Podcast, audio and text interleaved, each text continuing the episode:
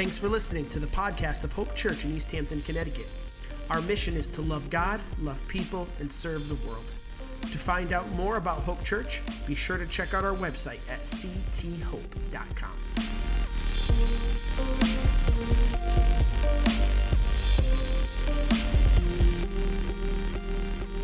Good morning, Hope Church. My name is Carrie Burr. I'm one of the teachers here, and I'm so glad that you joined us for our service today. And I have a question to pose for you this morning. Are you going to take the red pill or are you going to take the blue pill? Now, some of you are sitting there thinking, okay, Carrie spent a little too much time in isolation during this winter season. Um, others of you already know where I'm going. This is a reference to the Matrix movie. And you know what? To be honest, um, I have not seen the latest Matrix movie, so I do not want to get texts from any of you afterwards telling me how I could have extended this metaphor. Um, if you ruin that movie for me, you're dead to me. However, um, I, am going to touch a little bit on the first movie, and you know it's over 20 years old. So if I ruin anything for anybody, it's your own fault. You've had you've had a long time to watch that. So, um, in the Matrix movie, if you've seen it, um, there is a character Neo, and Neo is going through his life, and he just feels like something is missing. He feels like uh, there's always just something that he uh, doesn't know what it is, can't put his finger on it, but there's a purpose that he's made for, and he just feels like he's missing it.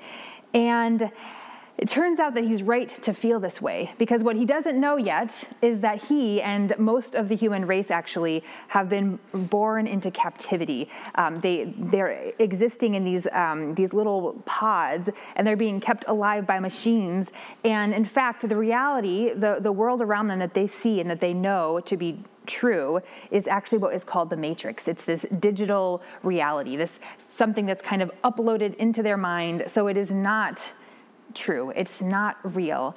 And so Neo is introduced to uh, these, these people, and these people are trying to explain to him about the matrix and explain to him how to get out of that and how to be free. And so there's this moment in the movie, if you've seen it, where he encounters Morpheus, played by Laurence Fishburne.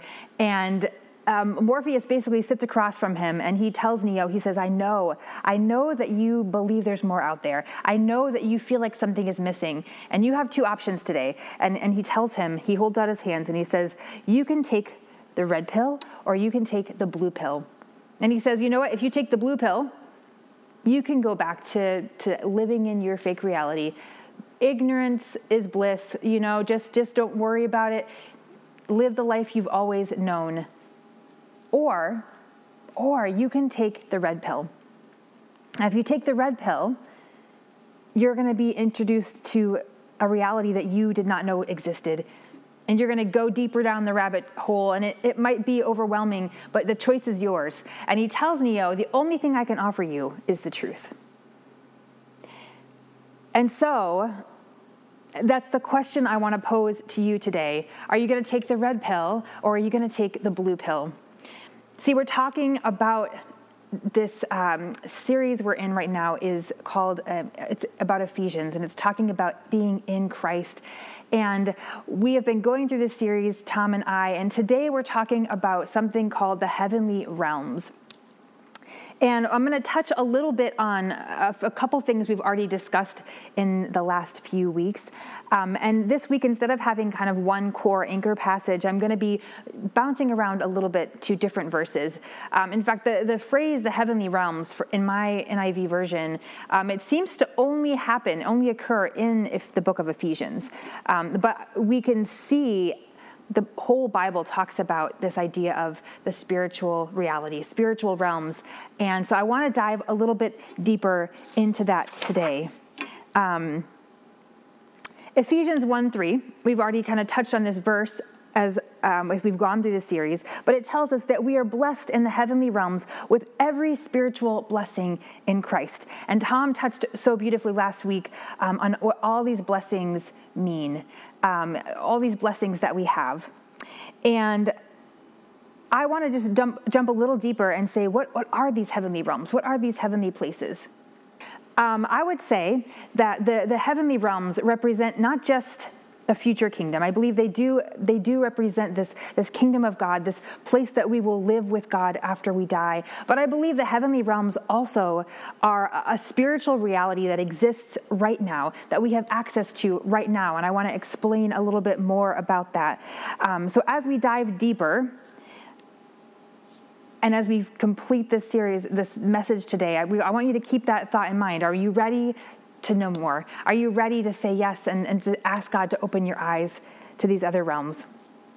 Because much like Neo, I believe that all of us are born with this sense that there's more to this world that we can see.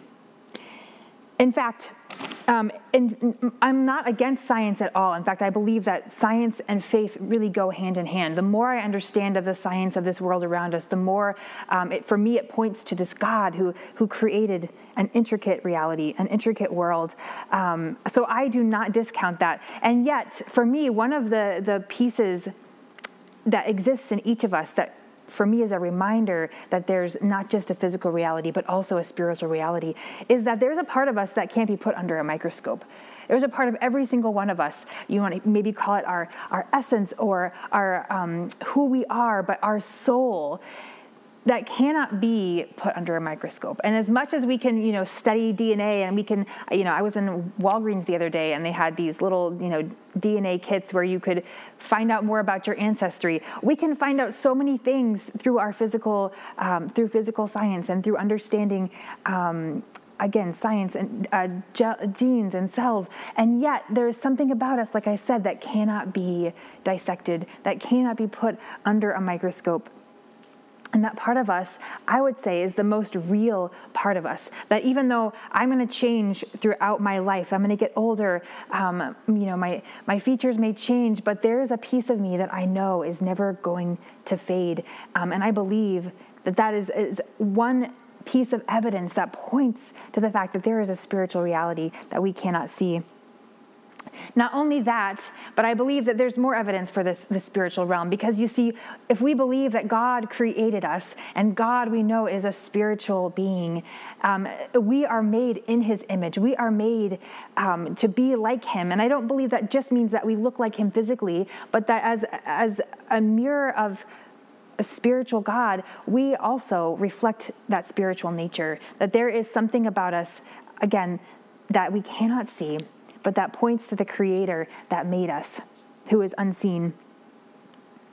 And so, if this is true, if we are if we, we are aware of this reality, this spiritual reality, then it makes me want to know more about that and find out what the Bible says to us. So let's go a little further down the rabbit hole, shall we? Ephesians 1 18 through 21, we're going to start here. It says, I pray that the eyes of your heart may be enlightened, in order that you may know the hope to which he has called you, the riches of his glorious inheritance in his holy people, and his incomparably great power for us who believe. I want to pause here for a second. Um, he talks about the eyes of our heart being opened.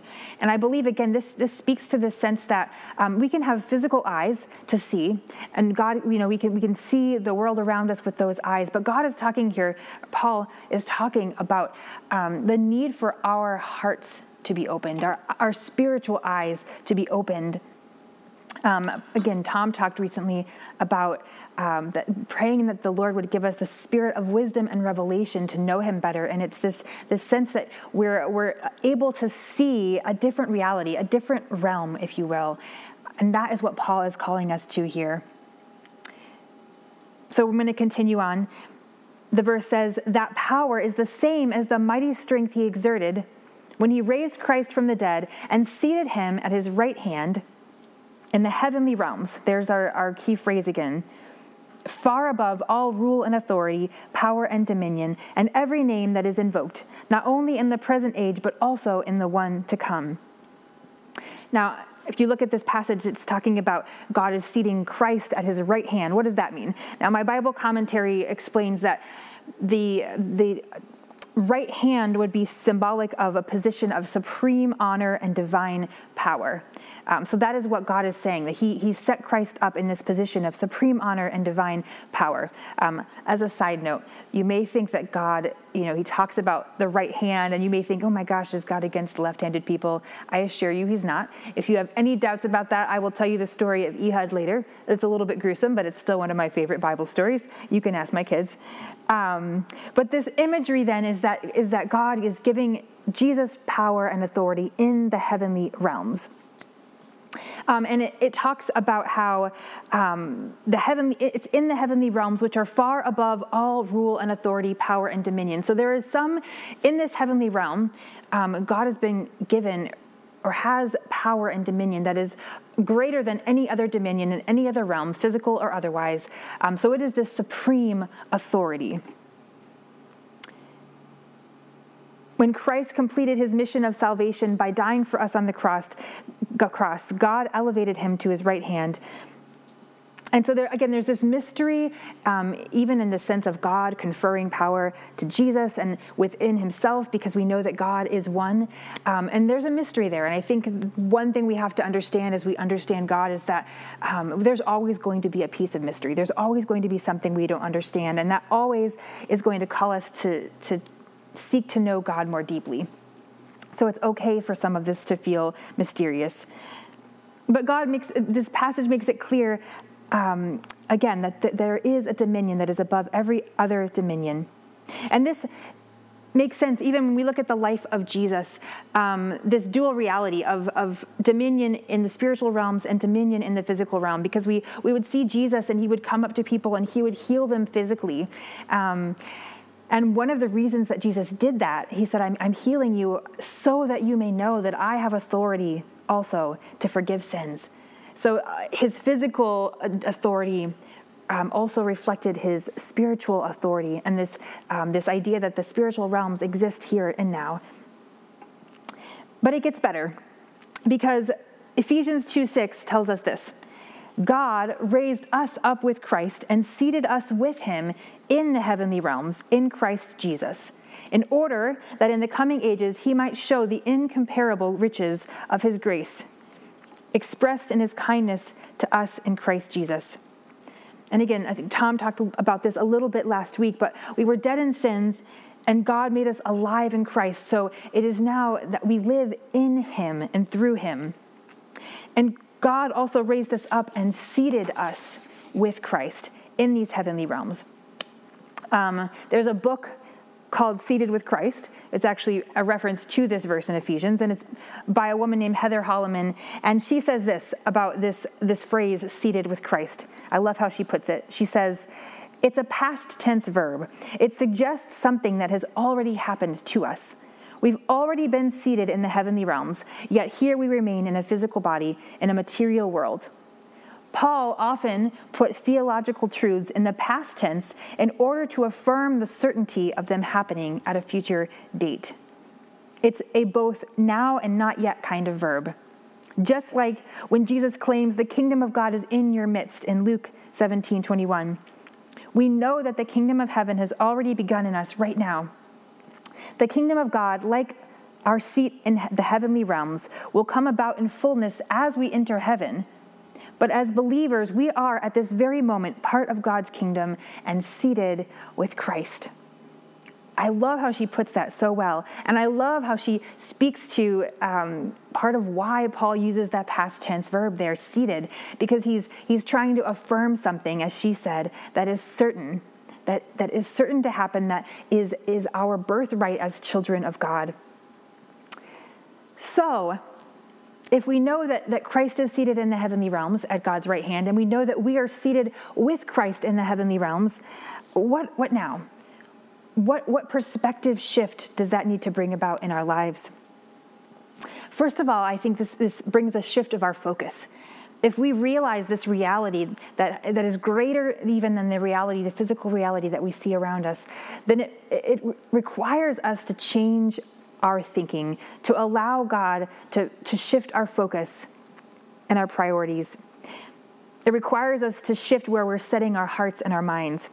Colossians 3 1 through 4 talks about this. It says, Since then you have been raised with Christ, set your hearts on things above, where Christ is, seated at the right hand of God. Set your minds on things above, not on earthly things. For you died, and your life is now hidden with Christ in God. When Christ, who is your life, appears, you also will appear with him in glory.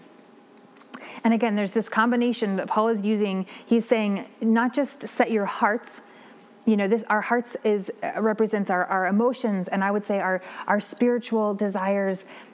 He's saying set your hearts and also set your minds, your, your mental, your, your intellectual thinking, um, your practical thinking. Both of those together, he wants us to set and focus on heavenly things. Um, in the Matrix movie, the people of Zion occasionally have to go back into um, into the matrix. Um, and I say the people of Zion; these are the people that have been freed from the matrix. And sometimes they have to go back into the matrix, this fake reality, in order to complete a mission or to help rescue someone and free them as well.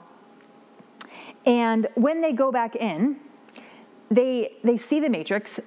You know, it's it again, it looks like reality to them. But when they go back in, they go in with this realization that this is not the true reality, that this is fake. And so they, they constantly have their minds set on Zion, their minds set on the reality that they know to be true. So no matter what happens around them, no matter what other people are doing in this, in this reality, their minds are focused on something greater.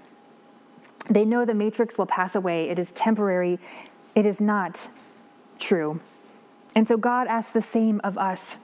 1 John 2 15 through 17 puts it this way It says, Do not love the world or anything in the world. If anyone loves the world, love for the Father is not in them. For everything in the world, the lust of the flesh, the lust of the eyes, and the pride of life comes not from the Father, but from the world.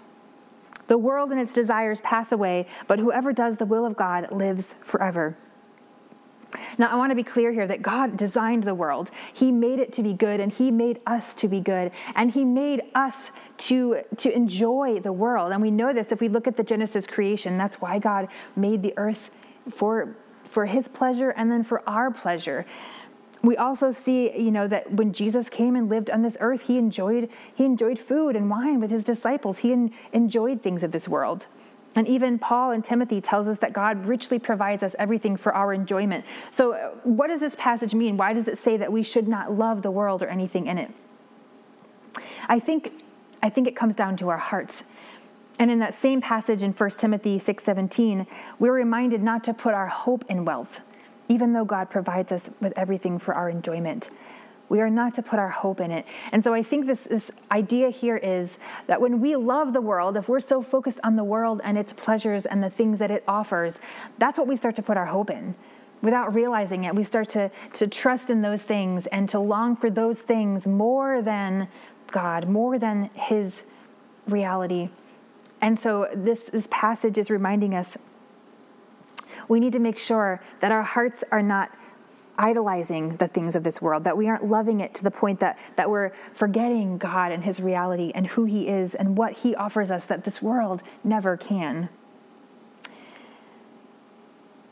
There's actually someone in the Matrix movie that this happens to. That um, if you've again, if you've seen the movie, it's someone who he's been freed and he's he's been helping the people of Zion, um, but he gets to this point where he just gets tired. He gets kind of fed up with with reality with what's true because it's hard because he, he starts to kind of miss you know the easy things of the matrix. He misses um, you know the good food and the um, the prestige. And so he ends up making this deal with the enemy and he tells them listen if you will put me back in the matrix I want to just forget about everything I know about reality. Put me back in ignorance. That's what I want.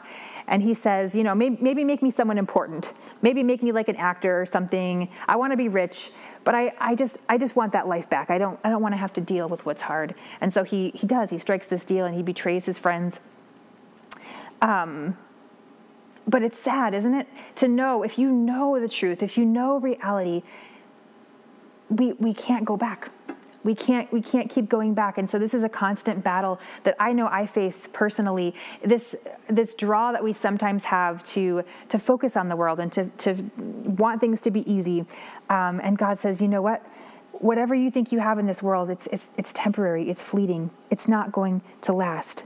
As that passage that we just read talks about, the world and its desires are going to pass away, but whoever does the will of God lives forever. And that's powerful. And God wants us to realize, like Neo did in the Matrix, that these prestigious jobs, the roles, the, the, the money, it's temporary. They're going to pass away too. So we have this perspective shift where we're focusing on God's kingdom, we're focusing on His reality. And the second perspective shift that I think is important for us to know is that we are already equipped in the heavenly realms. Not only are we seated there with Christ, but we are fully equipped in the heavenly realms. So, God, again, in the beginning of time, He created us and He made this world to be good. But we know that after the fall, um, that Satan came in and things were broken. And now it, the Bible says that Satan is the, the ruler of the air. He's, he has authority in this earth to influence. And that means that we're in a battle, right? It means that, um, that we are in a struggle. And and sometimes these the things that we face the doubts the the insecurities the the difficulties sometimes they're a reflection of of that the struggle that we have in the heavenly realms with our enemy. And ephesians 6.12 makes it clear that our battles are not against the things that we can see. It says, For our struggle is not against flesh and blood, but against the rulers, against the authorities, against the powers of this dark world, and against the spiritual forces of evil in the heavenly realms. Therefore, put on the full armor of God, so that when the day of evil comes, you may be able to stand your ground. And after you have done everything, to stand. Morpheus explains this to Neo in the movie as well. He says, you know, the people that you see in the Matrix, they aren't the enemy. The real enemy in, in the Matrix is this machine that's machine driven world that's taken over the enemy also operates within the matrix and so they have to always be alert because because the the matrix can use different people as part of its plan as part of its scheme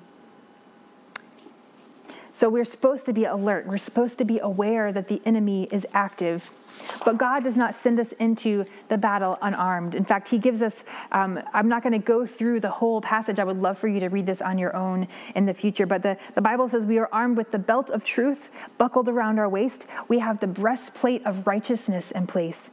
Our feet are fitted with the readiness that comes from the gospel of peace. We have the shield of faith, we have the helmet of salvation, and we have the sword of the Spirit, which is the word of God. And I cannot encourage you enough to spend more time in God's Word, um, to know His Word, um, and to spend time with Him, because that is what that is where we access these um, this armor that God offers to us in the heavenly realms.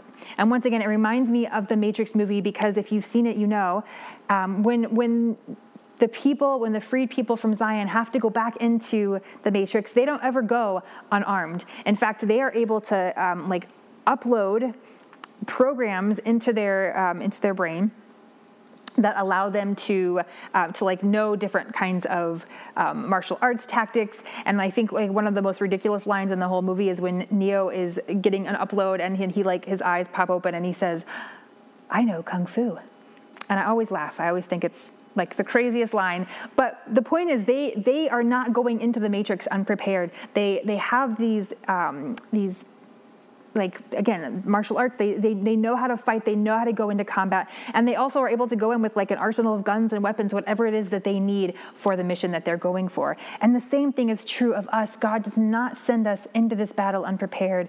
We are seated with christ and we are fully equipped with everything we need to stand our ground when the day of evil comes i think that's really powerful for us to remember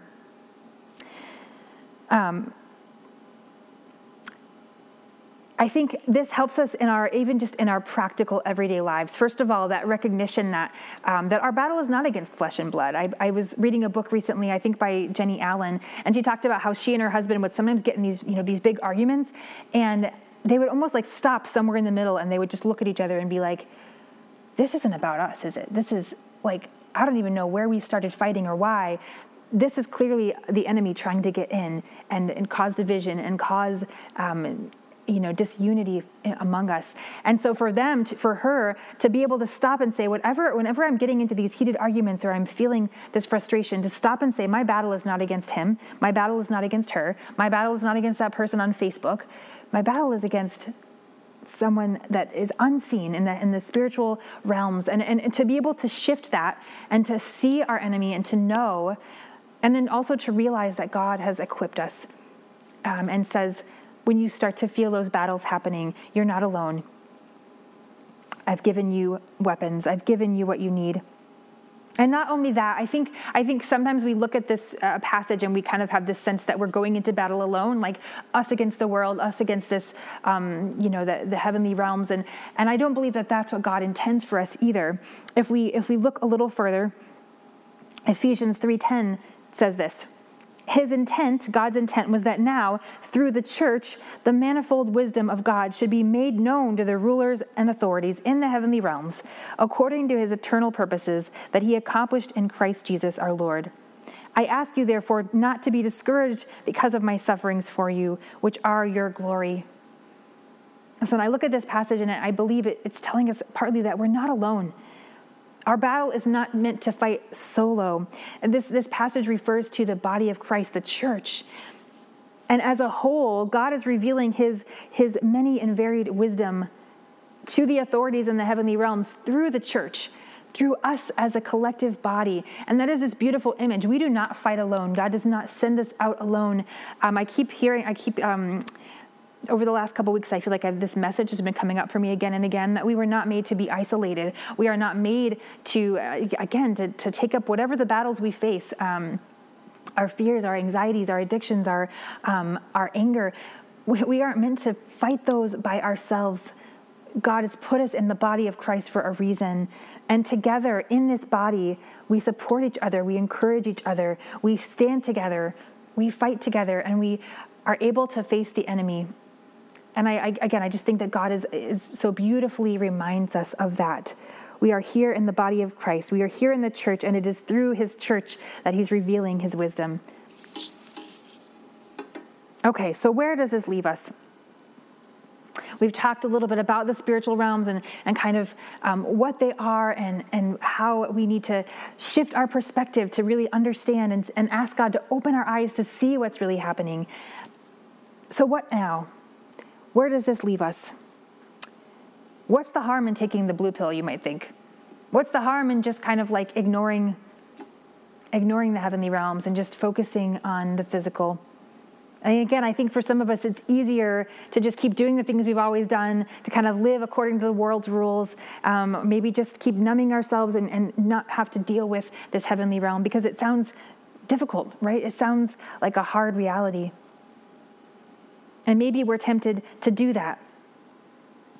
But what might we be missing if we don't ask God to open our eyes and show us this other realm? What might be, we be missing if we don't take that red pill?